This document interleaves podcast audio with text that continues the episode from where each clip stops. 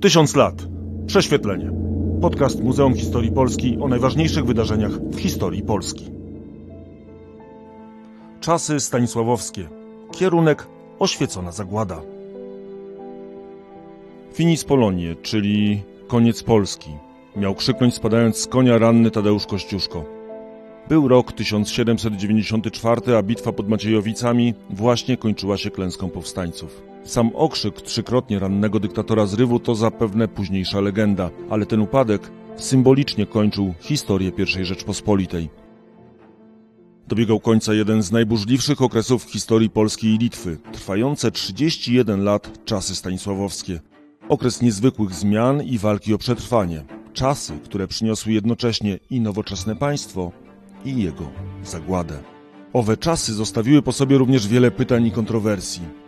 Czy była szansa na zachowanie niepodległości, czy też geopolityka skazywała Polskę i Litwę na rozbiory? Kim był Stanisław August Poniatowski? Marionetką Rosji i zdrajcą? Czy może oświeconym realistą? A czy Konstytucja 3 maja to był zamach stanu, czy może wola narodu? Będzie też o dwóch konfederacjach: barskiej, zapewne największym ruchu I Rzeczpospolitej, oraz targowickiej, prawdopodobnie największej zdradzie w całej historii Polski. Łukasz Starowiejski. Zapraszam na kolejny podcast Muzeum Historii Polski Tysiąc lat prześwietlenie. Tym razem przeniesiemy się w czasy stanisławowskie i odbędziemy podróż od Złotej Wolności przez Wielką Przemianę aż do katastrofy. Część pierwsza. Z sypialni na tron. Czasy stanisławowskie zaczęły się w Polsce pod złą gwiazdą. Elekcja i koronacja Stanisława Antoniego Poniatowskiego, tak to nie przejęzyczenie, tak na drugie imię miał ostatni polski król, nim stąpił na tron, to był zamach stanu. Z aresztowaniem przywódców opozycji, zmuszeniem innych do emigracji, a także rosyjskimi bagnetami praktycznie na polu elekcyjnym. Wojska sąsiada zostały wezwane, co paradoksalne, przez grupę marzącą o reformie i wzmocnieniu państwa. Ale po kolei. Gdy w 1763 roku, dokładnie w 30. rocznicę swojego panowania, umierał August III, Polska pogrążona była w niemal całkowitej anarchii. Drugi z Wettynów prawie cały okres swojego panowania spędził w Saksonii. Wśród szlachty obowiązywała maksyma za króla Sasa jedz, pij i popuszczaj pasa. W polityce panowała natomiast, jak mówili wcześniej, złota wolność, oparta głównie na zasadzie liberum veto, a w praktyce oznaczająca paraliż władzy centralnej i samowładztwo magnatów. W rzeczywistości Polakom i Litwinom tylko wydawało się, że są wolnym państwem. W praktyce Rzeczpospolita stała się protektoratem Rosji. Po drugiej stronie urosły zaś drapieżne i potężne Prusy, które głodnym okiem patrzyły na zachodnie ziemie Polski. Czarne chmury nie tyle co gromadziły się nad pierwszą Rzeczpospolitą obojga narodów, one już ją zewsząd szczelnie otulały. Rozumiały to nawet duże grupy Polaków, które próbowały opracować i wdrożyć reformy. Tyle, że prywatne ambicje i walki magnackie okazywały się ważniejsze. A blokada łatwa do przeprowadzenia. Wystarczyło krzyknąć liberum veto. Wśród potencjalnych reformatorów prym wiodła tak zwana familia, która powstała wokół rodu czartoryskich. Ich głównym rywalem było tak zwane stronnictwo republikańskie, grupujące się wokół Franciszka Ksawerego Branickiego i Stanisława Szczęsnego Potockiego. To familia wydała ostatniego króla Polski, choć nie było to jej ukochane dziecko.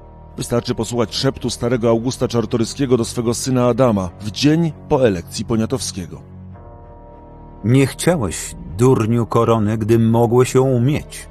Zobaczysz, jak mu z nią będzie do twarzy. W świetle dostępnej wiedzy wydaje się, że stary książę nie miał racji.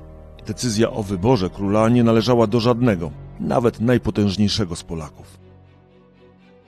Kim był więc człowiek, który w 1763 roku założył koronę, by przejść do historii jako ostatni król Polski? Warto cofnąć się w czasie, by najpierw spojrzeć na rodzinne korzenie króla elekta. Nie będzie to wędrówka zbyt długa. Już historia przodków z XVII wieku rozpływa się jak we mgle. Dopiero ojciec, też Stanisław z impetem wdziera się w szeregi magnaterii, zdobywa rękę Konstancji Czartoryskiej i trafia do ścisłego kierownictwa familii. Zostaje też kasztelanem krakowskim, czyli najwyższym cywilnym urzędnikiem. Ale żeby od razu syn miał zostać królem? Brakowało przede wszystkim nabywanej przez wieki patyny i niebieskiej krwi. Chyba, że w inny sposób postawiło się ten ostatni krok. Lecz zanim za młodym Stanisławem Antonim wejdziemy do pewnej sypialni i ujawnimy niezbyt skądinąd tajne tajemnice alkowy, warto chwilę przyjrzeć się postaci przyszłego kochanka i króla. Był szóstym z ośmiorga dzieci Konstancji i Stanisława. Edukację otrzymał staranną, choć głównie nauczany był w domu i przez prywatnych nauczycieli. Nie zabrakło też podróży po Europie, choć zanim wyjechał, musiał przyrzec rodzicom, jak wspomina w pamiętnikach, nie będzie grał w gry hazardowe, nie skosztuje wina ani żadnego gorącego trunku i nie ożeni się przed 30 rokiem. Przełomowym momentem dla młodego wciąż Stanisława był przyjazd do stolicy rosyjskiego imperium. Katarzyna, urodzona w Szczecinie córka niezbyt znaczącego księcia, była wówczas zaledwie żoną następcy tronu Piotra. Trzy lata młodszy sekretarz angielskiego ambasadora wpadł jej szybko w oko. Posłuchajmy jeszcze raz pamiętników przyszłego władcy. Surowe wychowanie ustrzegło mnie od wszelkich rozpustnych stosunków. Potem zaś zbieg najrozmaitszych drobnych okoliczności zdawał się zachować mnie całego dla tej, która później rozporządzała moim losem. Miała w ten czas lat 25, była zaledwo po pierwszym połogu i w tej pełni piękności, która jest najwyższym rozkwitem u każdej uposażonej nią kobiety. Dźwięk głosu miły, śmiech zaś tak wesoły i szczery, jak humor, wiecznie swobodny i jednaki. Taką była kobietą, która stała się później panią moich losów. Oddałem jej całą moją istotę daleko szerzej, niż o tym mówić zwykli wszyscy w podobnym znajdującym się położeniu. Młody dyplomata najpewniej zakochał się. Dla Katarzyny w tym czasie też stał się osobą bliską. Już wówczas obiecywała mu ponoć poparcie w zdobyciu polskiej korony. Gdy Poniatowski został odesłany do Polski, wymogła jego powrót. Mieli nawet córkę, która zmarła w wieku dwóch lat. Ostatecznie zerwała z nim po przewrocie wojskowym, w wyniku którego została cesarzową. Pisała w liście. Usilnie proszę pana o niespieszenie się z przyjazdem tutaj, dlatego, że obecność pana wobec teraźniejszych wypadków byłaby niebezpieczną dla niego, a i dla mnie również szkodliwą.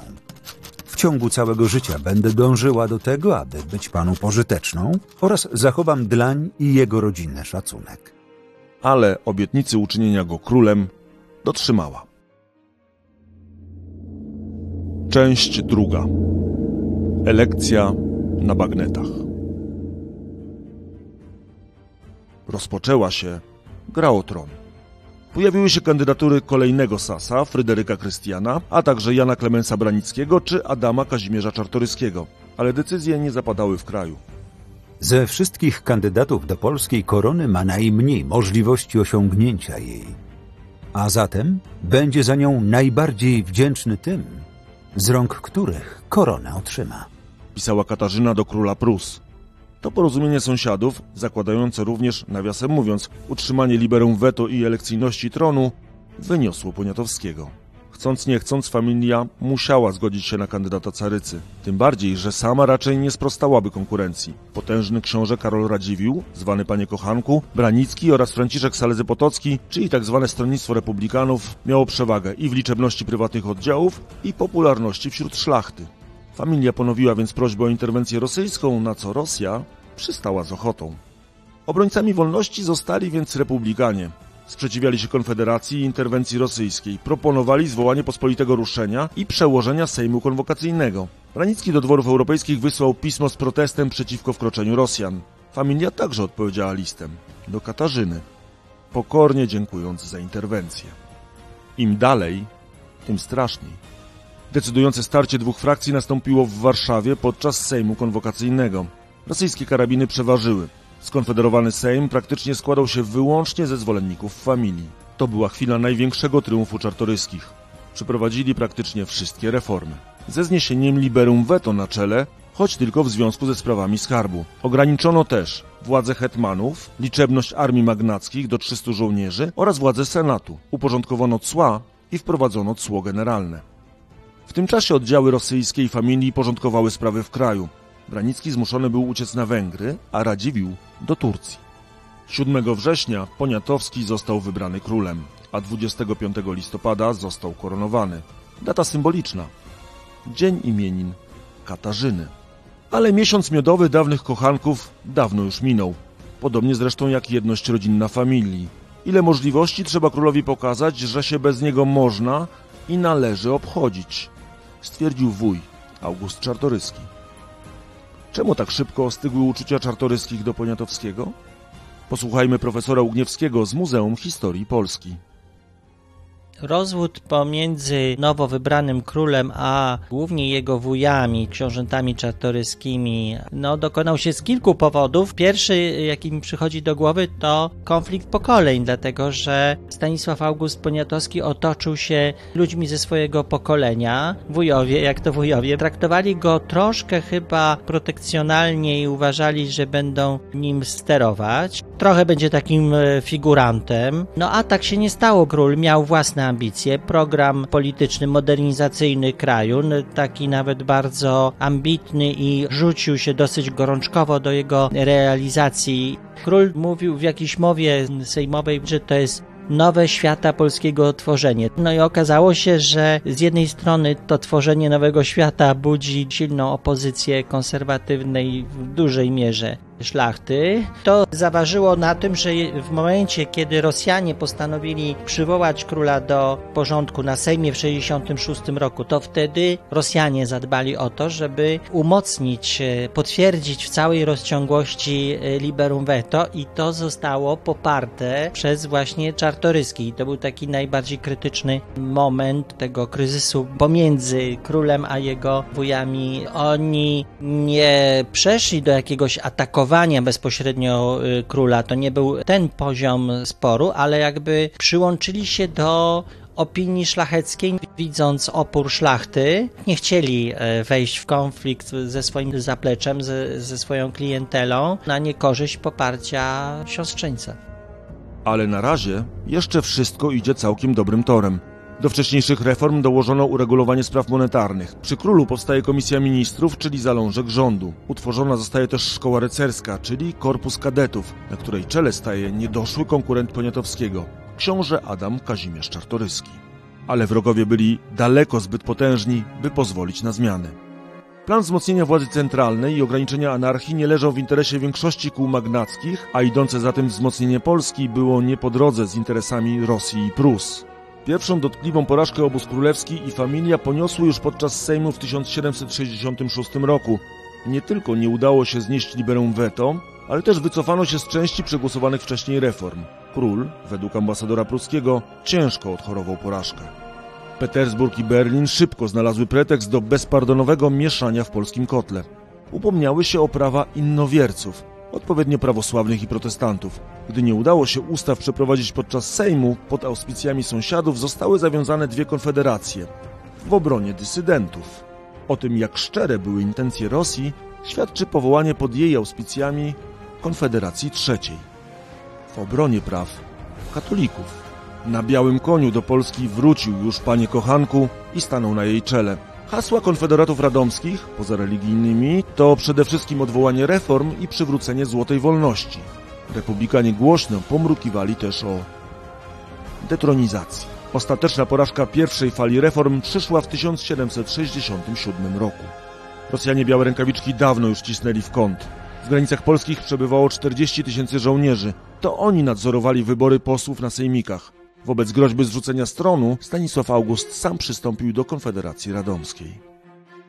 Sejm odbył się w atmosferze nieskrywanego terroru. Carski ambasador aresztował protestujących przeciw rosyjskim planom dwóch biskupów i hetmana polnego koronnego. Wywiezieni do Rosji, pięć lat spędzili w Kałudze, kilkanaście kilometrów od Moskwy. Dalej poszło gładko. Protestował tylko jeden poseł, Józef Wybicki. Ponieważ książę marszałku gdy zwróconych na łono Senatu uwięzionych senatorów i do stanu rycerskiego przywróconego nie widzę posła, nie widzę wolnego Sejmu, ale widzę tylko gwałt i przemoc moskiewską. Przeciwko tej więc się protestuj. Wybicki po tych słowach musiał uciekać. Ci, co zostali, przegłosowali wszystko, czego domagał się ambasador. Poza prawami dla dysydentów uchwalono także prawa kardynalne, czyli fundament utrzymania złotej wolności szlacheckiej z wolną elekcją, liberum veto czy wypowiedzeniem posłuszeństwa królowi na czele. Na wieść o wydarzeniach w Polsce król szwedzki Gustaw III napisał słowa, które jeszcze kilkakrotnie będą jak ulał pasowały i do wydarzeń, i do osoby polskiego władcy. W Warszawie odbyły się dwie rady – Rezultat był taki, że król i senat oddali się pod opiekę do imperatorowej. To hańba, Ach, Stanisławie Augustie, tyś nie król, a nawet nie obywatel. Umrzyj w obronie niezależności ojczyzny, lecz nie przyjmuj niegodnego jarzma w czczej nadziei zachować cień potęgi, którą zniesie jeden ukaz Moskwy. Pierwsza próba naprawy państwa spaliła na panewce, ale brutalna interwencja Rosji nie pozostała bez echa, także i w Rzeczpospolitej. W południowo-wschodniej Polsce zawiązała się kolejna konfederacja. Wokół Konfederacji Barskiej narosło mnóstwo teorii i mitów. Szczególnie starsi historycy nie zostawiali na niej suchej nitki, nazywając ją ruchem garstki katolickich fanatyków broniących staroszlacheckich praw. To na nią zwalano też winę za pierwszy rozbiór Polski. Choć rzeczywiście konfederaci walczyli pod katolickimi hasłami, to głównym celem było jednak odzyskanie przez Rzeczpospolitą suwerenności. I nie była ich wcale garstka. W ciągu czterech lat zaangażowało się w nią około 100 tysięcy Polaków i Litwinów, czyli być może nawet co dziesiąty polski szlachcic. Walki trwały cztery lata i zakończyły się klęską. Być może najsławniejszym epizodem Konfederacji było porwanie króla w 1771 roku. Już rok wcześniej konfederaci podpisali akt detronizacji Stanisława Augusta, którego nie bez powodów uznawali za rosyjską marionetkę, ale to miało im nie wystarczyć. Porwanie rozpoczęło się zuchwałym atakiem na karetę w samym centrum ówczesnej Warszawy, a zakończyło kompromitacją porywaczy. Napastnicy pogubili się w nocy, zostawili króla z zaledwie jednym strażnikiem, którego król w czasie noclegu w młynie na dzisiejszym Marymoncie przekonał do uwolnienia. Bieg wydarzeń sprawił, że do dziś budzi ono kontrowersje. Pytanie jest zasadnicze. Było porwanie? Czy go nie było? Posłuchajmy znów profesora Ugniewskiego. Sugestia formułowana niekiedy przez różnych, e, nie tyle historyków, co publicystów historycznych, że król sam wymyślił to całe porwanie lub, jak mówił, zamach, po to, żeby właśnie skompromitować konfederatów barskich, a to wszystko to była mistyfikacja zaaranżowana osobiście przez rzekomą ofiarę zamachu, czyli króla Stanisława Augusta. No, historia jest bardzo malownicza, ale nie mająca żadnego potwierdzenia w, w źródłach. Można mówić o porwaniu, próbie porwania nieudanej lub o próbie zamachu. Król upierał się, że to był zamach królobójczy z zamiarem królobójczym, który się nie powiódł. Królowi chodziło o to, że, żeby wykorzystać ten fakt do kompromitacji politycznej konfederatów barskich, a więc jego jednak przeciwników i ukazania ich w skrajnie niekorzystnym świetle jako właśnie królobójców, ludzi, którzy chcieli dokonać zamachu na pomazańca Bożego, co było czymś horrendalnym dla ludzi tej epoki nie tylko w Polsce, ale w całej Europie i, i właśnie ten przekaz był adresowany zarówno do Polaków i do mocarstw europejskich, na przykład Francuzów, żeby przestali pomagać finansowo konfederatom. Bez względu na to, jakie były plany, przyniosły konfederatom same straty. Stracili oni sympatię zarówno w Polsce, jak i za granicą, która zaprzestała ich wspierania. Ruch zakończył się klęską. Kilkanaście tysięcy uczestników zostało zesłanych na Sybir, innych wcielono do carskiej armii. Część trzecia. Karabiny i złoto. Pierwszy rozbiór Polski. Z polskiego podwórka przenieśmy się na europejskie sceny, bo tam decydowała się historia Rzeczpospolitej. Właśnie europejskie dwory szykowały się na pierwszy, z trzech jak się okazało 20 lat później, aktów dramatu. Scenariusz nie był jeszcze do końca zarysowany, ale że jest szykowany, nie było wątpliwości. Wystarczy wczytać się uważnie w deklarację Katarzyny, rozesłaną dworom europejskim już w 1763 roku. Jeśli kiedykolwiek złośliwość, idąc ramię w ramię z kłamstwem, zdoła ukuć kompletnie bezpodstawną plotkę, jest taką niewątpliwie plotka, która ośmiela się insynuować, że postanowiliśmy poprzeć elekcję Piasta z jednym tylko celem na względzie, a mianowicie po to, aby przy jego poparciu i współudziale móc łatwiej dokonać najazdu na kilka prowincji Królestwa Polski i Wielkiego Księstwa Litewskiego, rozczłonkować je na części a następnie oddać je bezzwłocznie w posiadanie nasze i naszego imperium. Takich pism nie wysyła się bez powodu. Zresztą pierwsze przymiarki czynione były już znacznie, znacznie wcześniej. Profesor Zofia Zielińska, znakomita znawczyni epoki, tak mówiła w jednym z wywiadów. Prusy od 1709 roku namawiały Piotra I do rozbioru Polski. Car sądził jednak, że jest w stanie utrzymać całą Rzeczpospolitą jako swój protektorat, którym nie zamierzał się dzielić ale kropla drąży skałę. Przewrotny Fryderyk II truciznę sączył małymi dawkami, a przeciągająca się wojna z Turcją, a także coraz większe kłopoty w samej Polsce z próbami reform z jednej i wojną domową z drugiej spowodował, że imperatorowa zmieniła zdanie. Fryderyk tak podsumował rozmowy. Carowa Katarzyna i ja jesteśmy zgoła piratami, ale zastanawiam się, w jaki sposób królowa cesarzowa zdołała załatwić to ze swoim spowiednikiem. Maria Teresa ze swoim spowiednikiem musiała dojść do ładu, bo choć targi trwały dość długo, ostatecznie porozumienie zawarte zostało na początku 1772 roku. Polska straciła 211 tysięcy kilometrów kwadratowych, czyli 30% swojej powierzchni i około 4,5 miliona, około 1 trzeciej mieszkańców. Lwów, Bydgoszcz czy Witebsk. Od tego momentu to już była zagranica. Dziwni to jednak byli piraci, bo swoje działania postanowili zalegalizować. W tym celu, pod dobrze już znanymi zjawiskami, cieniem karabinów i strumieniem złota, doprowadzili do zwołania Sejmu. Budżet korupcyjny, na który złożyli się wszyscy trzej zaborcy, wyniósł początkowo 81 tysięcy dukatów, czyli prawie 3 tony złota i był później uzupełniany. Do tego grożono rozszerzeniem rozbiorów i spaleniem Warszawy, ale wbrew obiegowym opiniom wcale nie poszło łatwo. Gest Rejtana. To pewnie najbardziej przeszło do historii z obrad Sejmu Rozbiorowego. Poseł województwa nowogródzkiego własnym ciałem próbował zagrodzić posłom wejście do Izby. Nie był jednak jedynym protestującym. Targi i walki trwały przez cały Sejm. Swoim zwyczajem Stanisław August kluczył, próbując z beznadziejnej sytuacji zyskać ile mógł. Uchronić się od faktów dokonanych nie był w stanie. 30 września 1773 roku Sejm zgodził się na rozbiór Polski. Za to królowi udało się wytargować zmiany ustrojowe. Powstało pierwsze w Europie Ministerstwo Oświaty, czyli Komisja Edukacji Narodowej. Utworzono Radę Nieustającą, pierwszy stały rząd Rzeczpospolitej, choć pod rosyjską kuratelą. Ograniczono władzę króla, ale też hetmanów. Do tego ujednolicone zostało prawo podatkowe, przywrócone cła generalne, unowocześnione wojsko.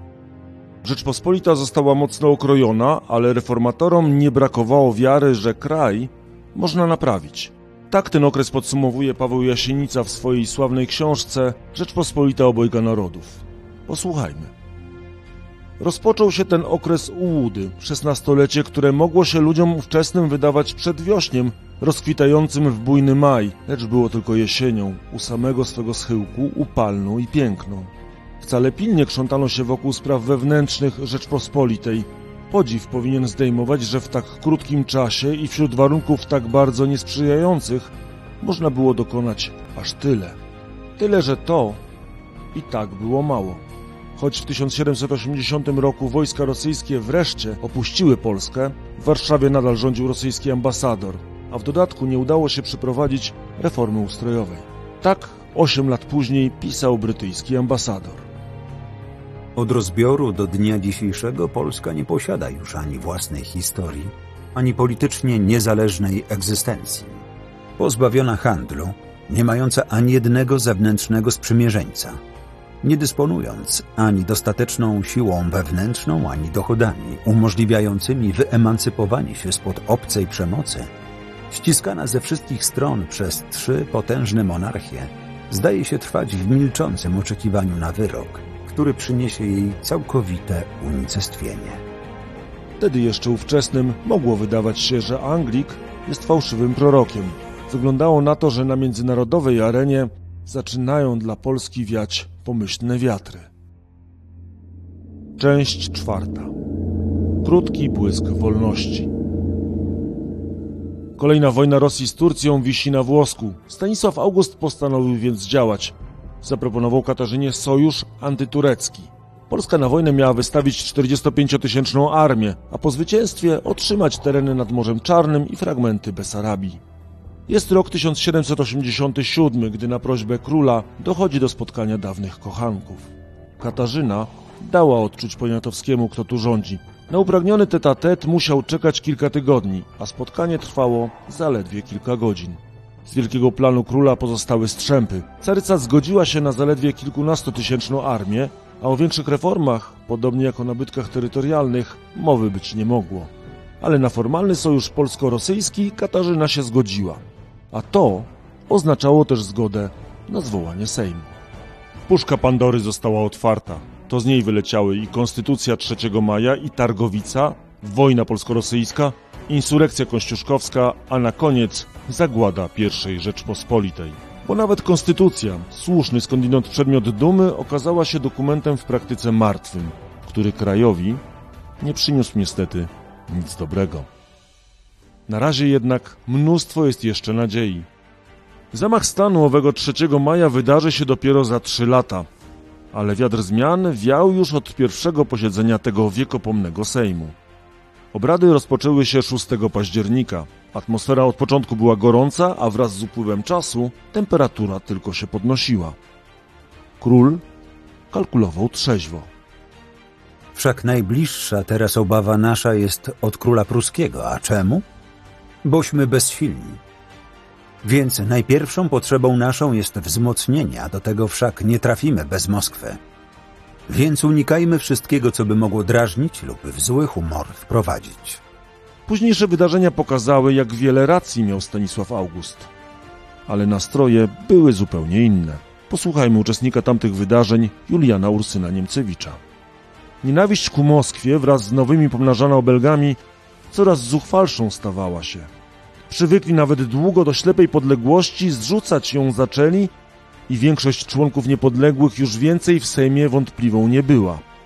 Publiczność, tłumami napełniająca ganki i ławki Izby Obrad, odgłosem zniewagi i ohydy okrywała tych, co się jeszcze za Moskwą odzywać ważyli. Prawdziwą iskrę pod ląd podłożył 13 października ambasador pruski, który zaoferował przymierze polsko-pruskie gwarantujące całość i niepodległość Rzeczpospolitej i zgodę na reformy kraju. Dla króla sytuacja stała się wybitnie niekomfortowa. Sejm został zwołany, by zawiązać sojusz polsko-rosyjski przeciw Turcji, a tu parlamentarny grunt zaczął mu się palić pod nogami. To już nie było wyłącznie zagrożenie odrzucenia sojuszu, ale nawet odrzucenie rosyjskiego protektoratu. Zaniepokojony Stanisław August konstatował, Chwytają wielu naszych nawet najlepszych przyjaciół i najcnotliwszych obywatelów tą myślą, że każdy dobry Polak powinien szukać sposobu zrzucenia z siebie jarzma gwarancji. pora w tym momencie na przybliżenie nieco arytmetyki sejmowej. Przyjmuje się, że w sierpniowych wyborach poselskich opozycja reformatorów uzyskała około 40% mandatów, ale już po 10 dniach obrad za opcją niepodległościową głosowała połowa posłów. Na początku listopada stronnictwo urosło o kolejne 5%. Król i jego partia, ale także stronnictwo hetmańskie, przeciwne wszelkim reformom, zostały zepchnięte do głębokiej opozycji. Lawina ruszyła. Przez aklamację została przyjęta uchwała o zwiększeniu wojska do 100 tysięcy, którą miała zarządzać Komisja Wojskowa Obojga Narodów. W styczniu zniesiona została Rada Nieustająca, organ rządowy niemal w całości zależny od rosyjskiego ambasadora. W praktyce oznaczało to likwidację protektoratu rosyjskiego. Rzeczpospolita znów mogła stanowić sama o sobie. W maju, pod presją Prus, z którymi Polska zawarła przymierze, wojska rosyjskie znów opuściły Polskę.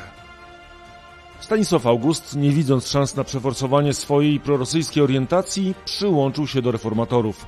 Z ciężkim sercem, jak pisze we wspomnieniach jego bratanek, Król był bardzo przeciwny przymierzu z Prusami, gdyż mocarstwo to mogło się powiększać tylko kosztem Polski, a wszystkie działania pruskie zmierzały w tym kierunku.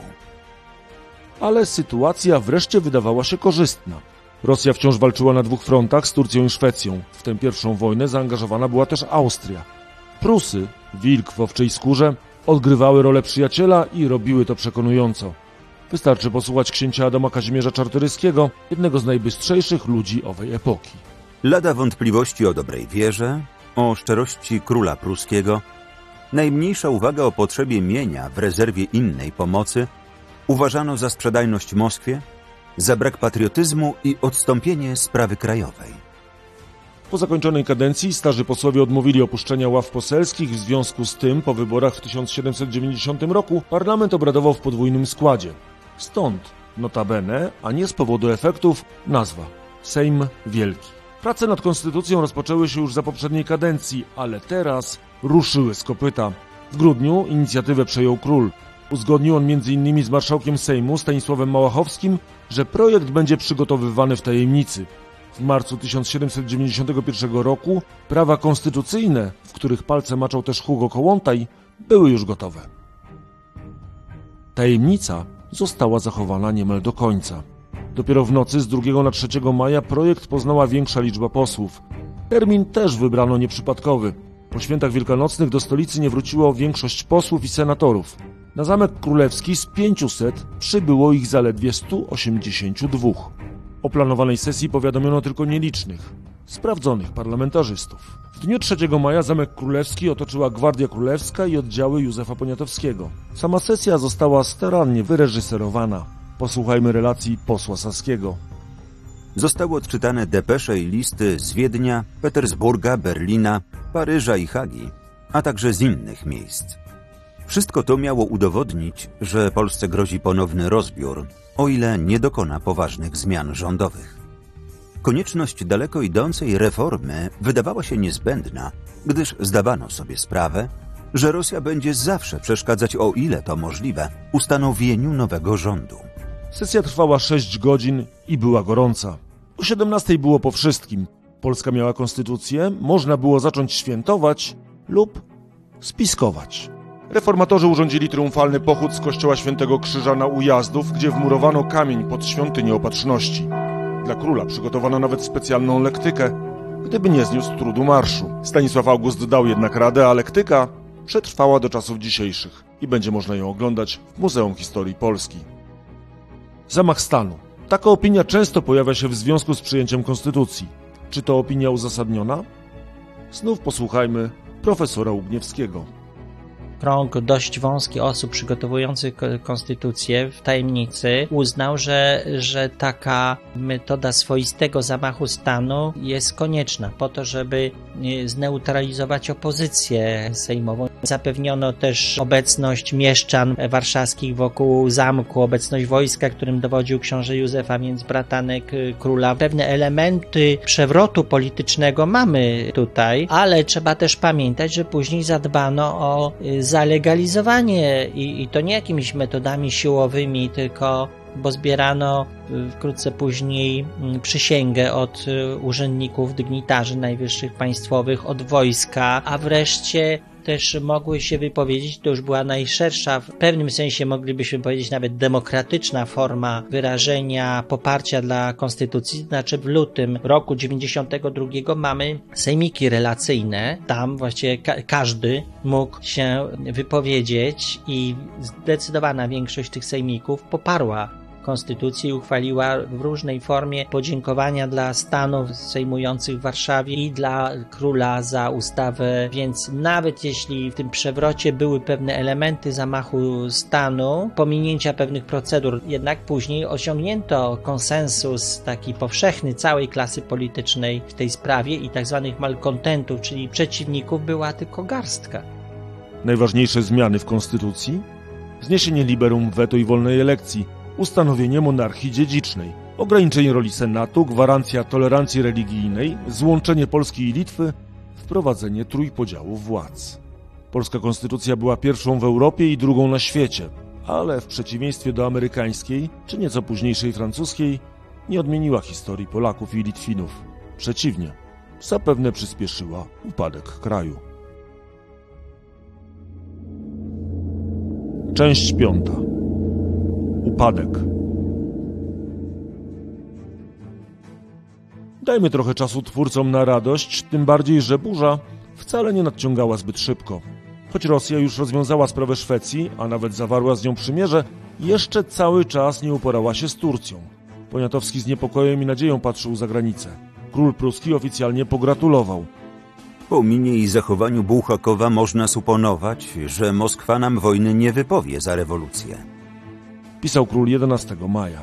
Próżne i złudne były to nadzieje. W końcu stycznia ambasador Polski w Petersburgu donosił. Ani się nam więcej łudzić potrzeba, żeby tu była najmniejsza dyspozycja przystania na naszą konstytucję i zostawienia nas w pokoju. Ale ja z wielu przestróg przepowiadam, że to się na tym nie skończy. Po niejakim przez wojski zagraniczne nadręczeniu nastąpi rozszarpanie nieszczęśliwej Polski. Rosja po zawarciu pokoju z Turcją w styczniu 1792 roku ma wreszcie wolne ręce. Oko Saurona znów spoczęło na Polsce. Katarzyna ma też gotowy pretekst, bo w Petersburgu jątrzą cały czas polscy obrońcy złotej wolności. To hetmani koronni Franciszek Ksawery Branicki i Seweryn Rzewuski, a także były wojewoda ruski Szczęsny Potocki. Rzewuski już w 1790 roku pisze pierwszy memoriał z apelem o stworzenie Konfederacji przeciw Sejmowi Wielkiemu, celem przywrócenia dawnego rządu. O zabłąkanym narodzie mówi z kolei Potocki. Spiskowcy znają nastroje w kraju. Wiedzą, że złotą wolność mogą przywrócić tylko dzięki rosyjskim bagnetom. Mają rację, bo w lutym 1792 roku sejmiki w zdecydowanej większości zaakceptowały konstytucję. Zamach stanu otrzymuje pieczęć społeczną. Słowo targowica nieprzypadkowo jest w polskim języku synonimem zdrady. Konfederacji, która ostatecznie miała przypieczętować los I Rzeczpospolitej, wszystko od początku do końca jest podszyte fałszem. Oficjalnie zawiązana została 14 maja w Targowicy, pogranicznym miasteczku polskim, przez polskich magnatów. Faktycznie wszystko działo się kilka tygodni wcześniej w Petersburgu. Akt założycielski redagowany był przez carskiego generała, a podpisany i zaprzysiężony w stolicy Rosji. Zmiana miejsca i terminu to zabieg propagandowy. Obrońcą wolności ogłoszono oczywiście Katarzynę. Jej 100 tysięcy karabinów miało zbłąkany naród nawrócić na właściwe ścieżki. Naród niezbyt chętnie garnął się jednak do wyzwolicieli. Zawiązywanie lokalnych konfederacji udawało się tylko tam, gdzie stały rosyjskie oddziały. W obronie Nowego Ładu stanęło nowe 60-tysięczne wojsko. Werbowane na prędce, niedozbrojone, niewyćwiczone i nieostrzelane, do tego porozrzucane po ogromnym terytorium. To ono miało zmierzyć się z potężną armią carską zaprawioną w bojach z Turcją czy Szwecją. Wódz armii, Józef Poniatowski, nie podjął początkowo walki, zarządzając odwrót. Do pierwszej bitwy doszło w czerwcu pod Zieleńcami na Wołyniu. Poniatowski wraz z Tadeuszem Kościuszką starli się z 11-tysięcznym korpusem Rosjan. Polacy zwyciężyli, choć wygrana mogła być bardziej okazała. Miesiąc później doszło do bitwy pod Dubienką. Tym razem zdecydowana przewaga była po stronie rosyjskiej. Pięciotysięczny korpus Kościuszki dzielnie się bronił, zadał duże straty przeciwnikowi, ale uległ ostatecznie ponad dwudziestotysięcznej armii rosyjskiej. Najważniejsze dla wojny decyzje zapadały jednak daleko od linii frontu, w Berlinie i Warszawie. Zgodnie z przymierzem polsko-pruskim, Fryderyk Wilhelm miał w razie wojny wysłać na pomoc Rzeczpospolitej dwunastotysięczny korpus. Ale Wilk już zrzucił owcze futro. Wojsko pruskie wkroczy do Polski dopiero za rok, by zabezpieczyć zdobycze po drugim rozbiorze. Losy wojny ostatecznie rozstrzygnęły się jednak w stolicy Polski. Zdrada. To słowo padało w owych czasach niezwykle często. Nie tylko w kontekście króla pruskiego czy Targowiczan, ale przede wszystkim Poniatowskiego. Stanisław August od początku nie wierzył w zwycięstwo w wojnie. Od bratanka Józefa, jak sam pisał, oczekiwał Jakiegoś czynu, który by przynajmniej dowodził, że chciano walczyć.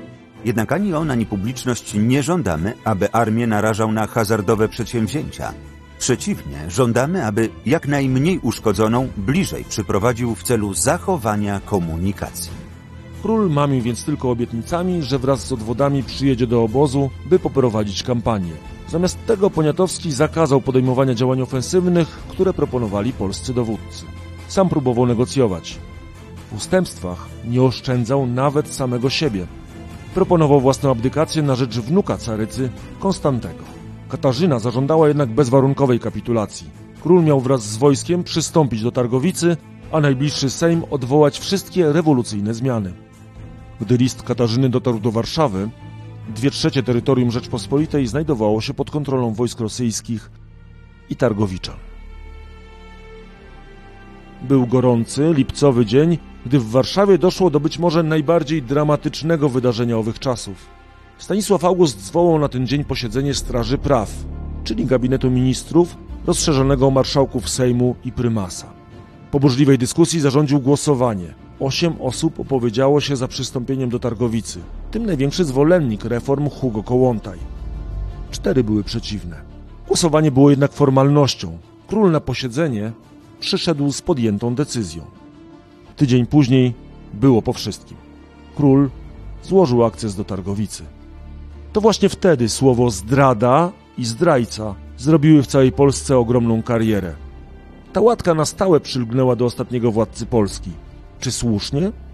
Znów oddajmy głos profesorowi Ugniewskiemu te zarzuty, które formułowali niektórzy współcześnie, a potem kolejne pokolenia, że był zdrajcą, ponieważ przystąpił do Targowicy, no ja się z tymi zarzutami nie do końca zgadzam. Oczywiście to było bardzo przykre dla samego króla, że król musiał odstąpić od własnego dzieła, to znaczy od Konstytucji 3 maja, której przecież był jednym z najważniejszych autorów, wręcz człowiekiem, który trzymał pióro piszące tekst konstytucji. Jeśli on to zrobił, to znaczy, że zmusiły go do tego jakieś niesłychanie ważne okoliczności. Twórcy konstytucji obok króla, szefowie stronnictwa patriotycznego na Sejmie poparli taką decyzję, znaczy decyzję o przystąpieniu do Targowicy. Tutaj kalkulacja była tego rodzaju, że król i ci politycy jednak uważali, że w sytuacji klęski militarnej, bo nie dało się oprzeć agresji wojsk rosyjskich. Trzeba dogadać się z Targowicą, jako tym środowiskiem polskich malkontentów, którzy związali się z, z Rosją i też dogadać się z Rosją. I dzięki takiemu dogadaniu się, no wytargować znośne warunki tej kapitulacji. Król też e, stale bał się kolejnego rozbioru Polski. To była jakaś próba zapobieżenia tym wypadkom. Później romantycy w XIX wieku uważali, że trzeba było się bić do upadłego, no pewnie spodziewali się po królu bohaterskiego przywództwa, nawet śmierci na szańcach, ale król był człowiekiem poprzedniego wieku, myślał dużo bardziej pragmatycznie, no nie był skłonny do takich, ja bym powiedział nawet teatralnych czy dramatycznych gestów, a wierzył w, no właśnie w moc zakulisowych negocjacji, targów. To ludziom, którzy łaknęli tego heroicznego gestu już w czasach niewoli, po dokonaniu się wszystkich trzech rozbiorów to nie wystarczyło, natomiast wystarczyło, żeby przykleić Poniatowskiemu łatkę zdrajcy. Do dzisiaj bardzo trudno historykom tę łatkę usunąć. Decyzja przystąpienia do Targowicy to była już ostatnia suwerenna i wpływająca na losy kraju decyzja podjęta w I Rzeczpospolitej.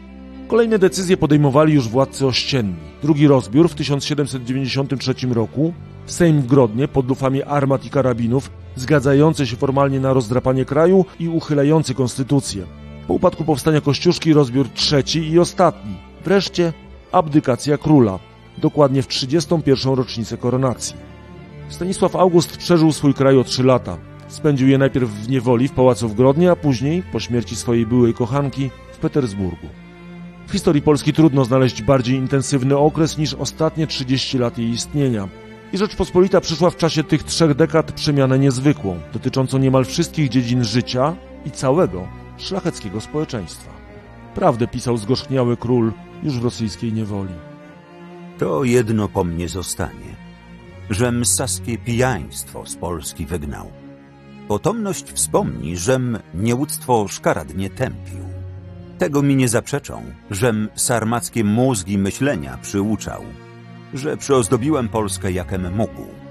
Sądzę, że nie zawiodę się na tym przeświadczeniu, które mi powiedziało, kiedy nie miałem jeszcze dwudziestu lat, że zostałem przeznaczony do spełnienia wielkiego dobra mojej ojczyźnie, ale w czasie i sposobie, że ktoś inny zbierze żniwo z mego postępowania. Jednego się tylko nie udało. Wzmocnić na tyle Rzeczpospolitej, by zachowała niepodległość – i w nieskończoność można snuć spory, czy i jakie miała szanse na przetrwanie. I czy inny król, inne sojusze czy zachowania przyniosłyby lepszy efekt. Polska na 123 lata zniknęła z map świata.